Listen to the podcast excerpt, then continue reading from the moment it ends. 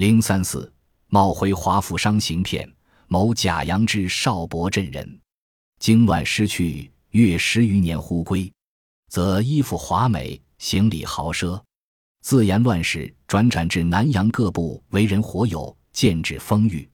现为某妇人倚重，特派至江南，拟经营盐业，使其母及子由在乡间拥作为活。贾遂窃至郡城，就屋而居，并雇仆数人，购置屋中器用，均备具。又购古玩书画，颇极鉴别之能。一日又在玉器店选购翡翠、烟壶及扳指等，几及千金，先给三百金。云不日新加坡即有巨款汇来，当即拨付。如期往取，果得复还。或疑其事者，前寻诸店局，果系新加坡某商家回来。于是阳城中贤之甲为海外归来之大富翁矣。一时近身之徒，莫不愿为递交。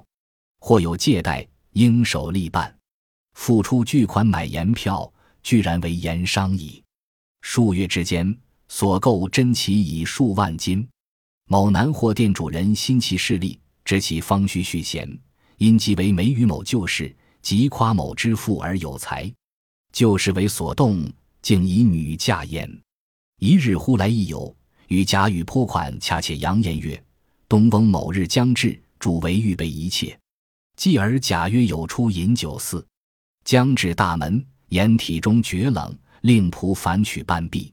彼及仆出，则贾与友君不见。”至各酒肆寻之，均无有。即至江干，向沿江店四级各船查询，并详其衣帽。或曰：两点钟前见有如此状人登益州境去，其州寺系先固定者。仆大惊，即归报，开市相拢，贵重物均已无有。俄请间各店闻风，各遣人至贾家中强取物件，以偿所付，然时不得一。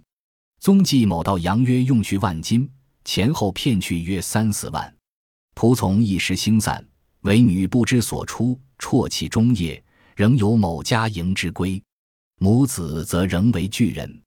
某甲是阳城少博镇人，动乱的时候失去了消息。十年后，他忽然回来了，衣服华美，行李豪奢。他说动乱时辗转到了南阳，后来跟人合伙做生意，才渐渐有了钱。现在被一位富人器重，特意派他到江南经营盐业。当时他的母亲和姐姐仍在乡下艰难的生活，嫁到了阳城，就买了房子，把母亲和姐姐都接过来，并且雇了很多仆人，置办了家中所需要的器用，又买了古玩书画。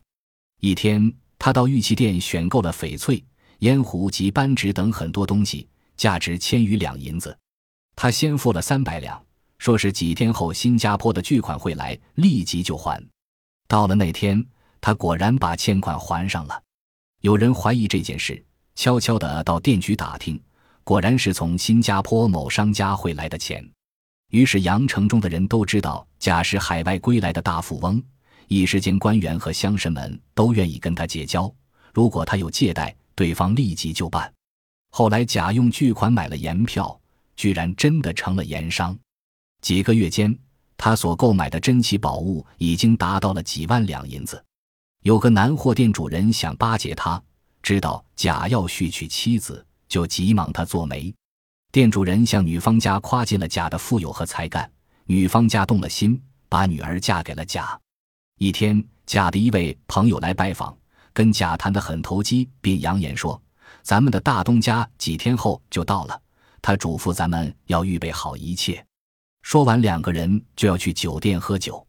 快走到大门时，贾说身上有些冷，让仆人回去拿件衣服。等仆人出来，甲和他的朋友都不见了。仆人到各个酒店去找，都不见人影。他又急忙跑到江边，向沿江的店铺及各船询问，并详细描述了两个人的衣帽。有人说，两个钟头前看见有这样两个人上船走了，那船好像是提前雇好的。仆人大惊。急忙回家打开箱子，发现里面的贵重物品都已经不见了。一会儿，各个店铺听说了这个消息，都派人到贾的家里强取财物来偿还欠款。然而时不得一，贾到阳城大约用去了几万两银子，前后骗取三四万两。仆人们一时心散，只有贾的妻子没有归宿，整天哭泣，只能回了娘家。贾的母亲和姐姐又成了穷人。揭秘：骗子冒充富商，大摆阔气，又设计赊欠玉器店几百两银子，几天后用外来汇款的拨付，骗得乡人的信任，靠着已经打造起来的声誉伺机骗钱。又有贪财的人将女儿嫁给了他，骗子既得财又得色。此骗术是以冒充富商来骗取乡人信任，进而骗取钱财。